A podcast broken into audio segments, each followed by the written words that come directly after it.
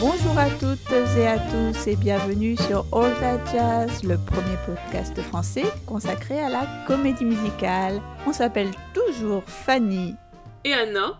Et pour cet épisode, en fait, on avait prévu de vous parler d'un grand classique de la comédie musicale, mais on a appris entre-temps qu'elle allait se rejouer à Paris bientôt, donc euh, voilà, on préfère attendre cette nouvelle version pour publier l'épisode. Teasing, teasing. C'est ça. On laissera les plus perspicaces euh, deviner euh, de quelle comédie musicale on parle. Et du coup, ben, l'épisode d'aujourd'hui, on va le consacrer à une euh, comédie musicale récemment diffusée. Il s'agit de Trevor the Musical, qui est encore, figurez-vous, une comédie musicale sur un ado. On adore faire des épisodes sur ça. Après ben, Jamie l'année dernière, et cette année Le Monde de Nate et 13, qui était notre dernier épisode. Donc il y a vraiment un trend. Hein. Mais cette fois-ci, c'est pas un film, c'est la captation d'une comédie musicale sur scène. C'est une comédie musicale qui se joue depuis novembre 2021 au théâtre Off-Broadway Stage 42 et la captation disponible sur Disney Plus a été enregistrée le 14 janvier 2022. Et Disney Plus a commencé à diffuser le film le 24 juin 2022 à l'occasion du mois des fiertés. Alors cette comédie musicale, elle est en réalité adaptée d'un court métrage qui s'appelle euh, également Trevor, un court métrage à succès de 1994 qui a été réalisé par Peggy Rashki sur un scénario de Céleste Lecesne et produit par Randy Snowden. C'est un court métrage qui reçoit plusieurs récompenses lors de sa diffusion en festival, dont le Teddy Award du meilleur court métrage au Festival de Berlin en 95, puis ensuite l'Oscar du meilleur court métrage la même année. En 98, Peggy Rashki, Randy Stone et Céleste Lecesne fondent le Trevor Project. C'est une ligne en fait d'assistance téléphonique de prévention des crises et du suicide pour les jeunes LGBT. Ouais, c'est une charity états-unienne super connue, soutenue par plein de stars. Enfin, moi personnellement, je connaissais The Trevor Project et je savais absolument pas que ça avait le moindre lien avec un court métrage qui existait déjà. Ce court métrage, qui est d'ailleurs euh, disponible sur YouTube, hein, on peut le voir euh, facilement sur Internet, il était déjà en réalité très musical. On avait euh, déjà plusieurs chansons, plusieurs chansons de Diana Ross, on va y revenir. Et quand j'ai vu le court métrage, je me suis dit pas étonnant que c'était adapté en comédie musicale, il y avait évidemment matière. Mm. Euh, le livret et les paroles sont de Dan Collins et la musique de Julian Wick Davis. Il s'agit d'un duo qui a écrit plusieurs shows ensemble, dont le plus connu qui s'appelle Thousand Comfort, qui est consacré à la fin de vie d'un homme trans. Donc voilà, pas mal de thématiques LGBT dans leur œuvre, et on va voir que ça se retrouve évidemment dans Trevor. La mise en scène de cette comédie musicale est de Mark Bruni et les chorégraphies de Josh Prince qui est aussi euh, l'auteur des chorégraphies de Beautiful, The Karen King Musical, une comédie musicale que nous avions vue ensemble. À Londres, oui. À Londres, Anna. Tout à fait. Alors, Anna, Trevor, est-ce que tu peux nous dire de quoi ça parle? Alors, Trevor, donc c'est le nom évidemment du héros. Il a 13 ans, c'est un jeune ado dynamique et excentrique, il est fan de danse, de chant et surtout de la chanteuse Diana Ross, qui lui apparaît en rêve. Il va devenir ami avec le sportif beau gosse de son collège, qui s'appelle Pinky, et dont il est secrètement amoureux. Et quand son secret, justement, est dévoilé, ses camarades de classe commencent à le rejeter, et en plus ses parents sont incapables de voir le problème et de l'aider. On vous révélera un peu plus tard euh, ce qui se passe dans l'histoire, donc si vous voulez pas de spoiler, faites attention pour la suite. C'est une comédie musicale qui se déroule en 1981 euh, c'est même très précisément situé parce que c'est au moment de la tentative d'assassinat envers le président Ronald Reagan. Euh, personnellement, je me souvenais pas du tout que Reagan avait été victime d'une tentative d'assassinat, mais en tout cas, ça affecte beaucoup les parents de Trevor. Oui, et c'est vraiment bizarre. J'avais oublié aussi cette histoire de tentative d'assassinat, mais en fait, si, euh, le mec qui a voulu assassiner Reagan, c'était un fan de Jodie Foster. Et il voulait attirer l'attention de Jodie Foster. C'est hyper bizarre. du coup, après, j'ai relu des trucs dessus, voilà, pour l'anecdote historique. La comédie musicale est assez fidèle au court métrage, avec quelques scènes en fait quasiment identiques, mais dans le court métrage, on est vraiment dans la tête du protagoniste, on a une voix off en permanente qui raconte, qui commande ce qui se passe, et finalement les autres personnages parlent très peu, voire pas. Alors ici, évidemment, pour développer l'histoire, euh, bah, il a fallu créer un peu plus de drama, ce que vont permettre les codes du teen movie. Alors dès le début, moi je me suis dit oh non, on retombe dans les clichés super éculés, une sorte de bingo de tout ce qu'on a déjà vu dans ce cycle hein, finalement de Teenage Musical. Euh, alors déjà, je me suis dit que Trevor, il avait la même chemise que Dear Evan Hansen mais en rouge. C'est Il y a vraiment pas un trend vestimentaire. On a aussi ce cliché des parents un peu abrutis par la télévision qu'on a aussi dans Mathilda. Bon, même si Mathilda, on n'est pas totalement dans un teenage musical. Bon, il y a aussi quelque chose du mépris de classe qui me gêne toujours un peu. Mais euh, voilà, ça m'a fait penser aux parents de Mathilda. Aussi ce trope d'un jeune gay fan d'une star, d'une diva qui lui apparaît en rêve. Alors ça me semble un cliché vraiment éculé.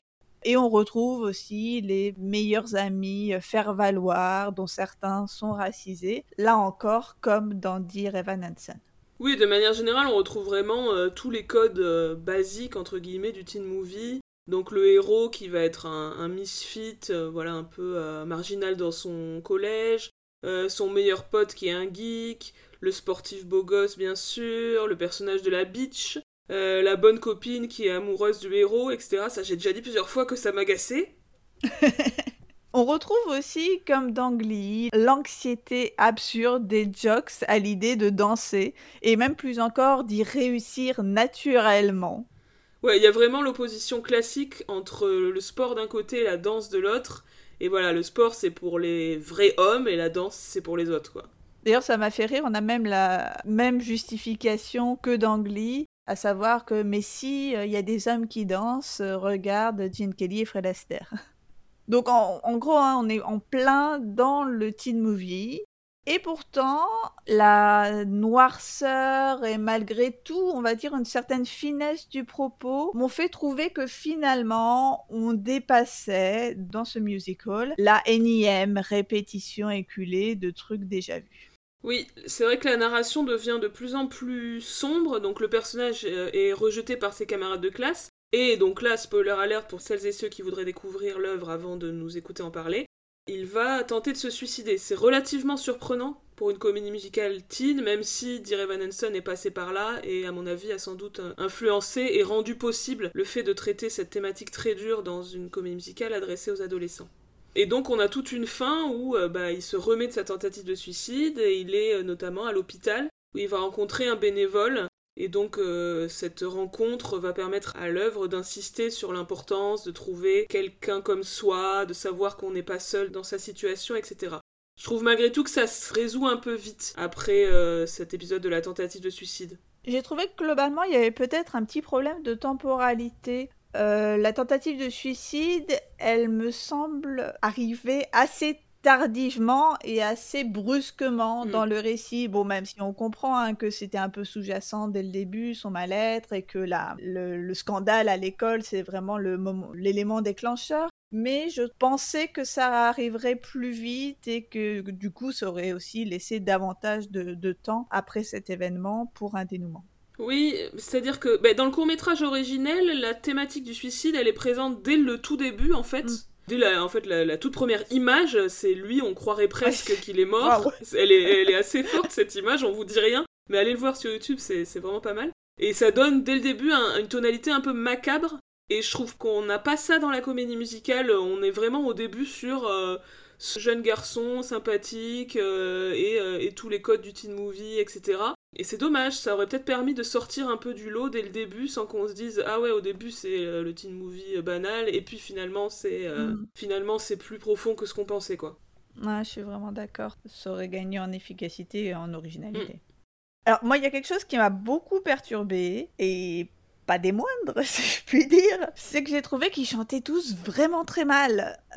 Trevor, je trouve qu'il crie de bout en bout, et c'est pas le seul. Euh, sur plusieurs numéros d'ensemble, ça m'a paru vraiment pénible. Au point que je me suis demandé si c'était fait exprès ou s'il y avait un problème de son avec mon ordinateur. Vraiment, j'ai trouvé ça assez insupportable. Je sais que c'est off-Broadway, mais normalement, ça veut pas dire amateur. Donc ma seule explication, c'est qu'il y a une très mauvaise euh, captation du son, parce que je veux pas croire que c'est comme ça en réalité.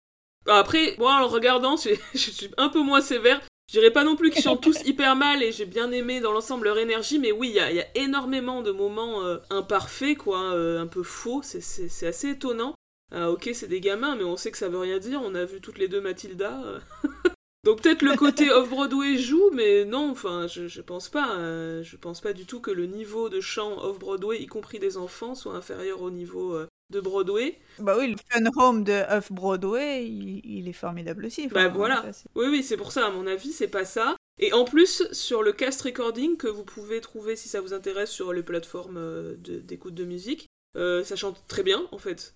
Donc euh, je sais pas exactement ce qui fait qu'en live ça passe pas vraiment. On voulait vous dire quelques mots de certains numéros qui nous ont bien plu. Oui, alors moi j'ai trouvé assez amusante la chanson du magazine de sous-vêtements qui s'appelle Turn the Pages. En fait, c'est le copain de Trevor qui lui amène un magazine euh, qui est pour lui un petit peu affriolant parce que c'est un peu genre euh, le, le, magazine La Redoute quoi, avec les pubs pour les sous-vêtements. Et donc, euh, évidemment, il lui dit ah, Regarde toutes ces filles, etc., en sous-vêtements. Et euh, Trevor, lui, ne perçoit pas les filles de manière érotique, malgré ses exhortations à l'hétérosexualité, faites à plusieurs reprises par son, son ami. J'ai trouvé ce numéro assez rigolo. Moi, j'ai bien aimé le numéro pendant lequel Trevor apprend une chorégraphie très euh, comédie musicale aux, membres de l'équipe de foot. C'est un numéro assez long avec des changements de costume, des paillettes et ça fonctionne vraiment bien. Je trouve qu'on est assez emporté dans son exaltation et aussi l'exaltation qu'il arrive malgré tout à faire passer à ses jocks qui au début étaient réticents à l'idée de danser. Ouais, j'ai bien aimé aussi, j'aime bien le final en mode chorus line avec ils ont des, euh, mm. des chapeaux de forme, une canne et tout. C'est vraiment, euh, ouais, dans la plus pure tradition comédie musicale, ça fonctionne très bien. Dans le court métrage, il les faisait danser sur Anything Goes, donc on est vraiment dans la même logique, quoi. Chanson que j'ai bien aimée également, c'est la déclaration d'amitié du sportif à Trevor, qui est assez mignonne, j'ai trouvé, assez touchante. Et ensuite, dans une deuxième partie de la chanson, on a Trevor qui continue en mode euh, je ne sais pas ce qui m'arrive, je ne sais pas l'exprimer, puisque lui, il a des sentiments pour son ami sportif. Et à ce moment-là, ça m'a fait penser à Fun Home. Et je pense que c'est peut-être parce que le fait que l'histoire se situe dans les années 80, on a cette idée que le personnage n'a pas vraiment le vocabulaire pour dire ce qu'il ressent. Et du coup, ça va être moins frontal que si l'histoire se déroulait aujourd'hui. Oui, je me suis fait la même réflexion. En plus, il me semble qu'il y a le même espèce de bégaiement I, I, feel mm. que dans la chanson Ring of Keys. Et globalement, euh, évidemment, j'ai beaucoup pensé à Fun Home, à la fois dans la thématique, l'époque, et aussi le côté hyper minimaliste de la mise en scène. Je me demande même si dans une certaine mesure, c'est pas le succès de Fun Home, en plus de celui de Dear Evan Hansen, qui a pas donné euh, l'idée de transformer ce court-métrage en comédie musicale. Oui, à mon avis, ça fait partie clairement des influences. Je trouve que dans l'ensemble, même si Fanny trouve que tout le monde crie, les ensembles sont pas mal, notamment la manière dont c'est chorégraphié, non pas que ça soit très très dansé, mm. mais euh, la manière dont les élèves circulent un peu sur l'espace de la scène pour figurer évidemment l'espace du collège. Notamment le numéro des camarades de classe qui vont lire le journal intime de Trevor et découvrir sa, entre guillemets, bizarrerie, le fait qu'il se comporte, encore une fois, entre guillemets, comme une fille. Puis plus tard, euh, voilà les jeunes de l'ensemble qui tournent autour de Trevor de manière menaçante, qui créent une espèce de chaos et on, comprend que le héros est perdu, ne sait plus comment s'en sortir. Donc ça c'est juste avant la tentative de suicide. Je trouve que c'est plutôt bien fait. Autre chanson que j'ai bien aimée, c'est One of These Days, qui est une chanson où les personnages se projettent dans l'avenir, disent euh, In another 10 years, et ils se disent euh, comment ils envisagent leur vie dans 10 ans. D'abord, c'est chanté une première fois par Pinky et Trevor, puis c'est repris vers la fin par Trevor avec le bénévole à l'hôpital. Du coup, ça permet euh, de comprendre que Trevor, s'il peut se projeter dans 10 ans, c'est qu'il s'est remis de ses pensées suicidaires. Et enfin, à noter la présence à côté de toutes ces chansons originales de plusieurs tubes de Diana Ross qui sont sympas parce que voilà, c'est un peu disco, ça met un peu l'ambiance. Il y a Do You Know qui apparaît dans l'ouverture comme dans le court métrage. Euh, il y a Upside Down, Ain't No Mountain High Enough, euh, Endless Love, et évidemment pour le final, la chanson euh, célébratoire, je sais pas si ce mot existe, I'm Coming Out, qui était aussi le final d'ailleurs du court métrage. Voilà donc ce que nous avions à vous dire sur cette captation Trevor. Donc vous l'aurez compris, ça peut mériter le coup d'œil si jamais vous avez accès à Disney+. Donc n'hésitez pas à nous dire ce que vous en avez pensé. Eh bien, merci de nous avoir écoutés et on se retrouve euh, très bientôt pour un nouvel épisode de Over Jazz. Salut tout le monde À bientôt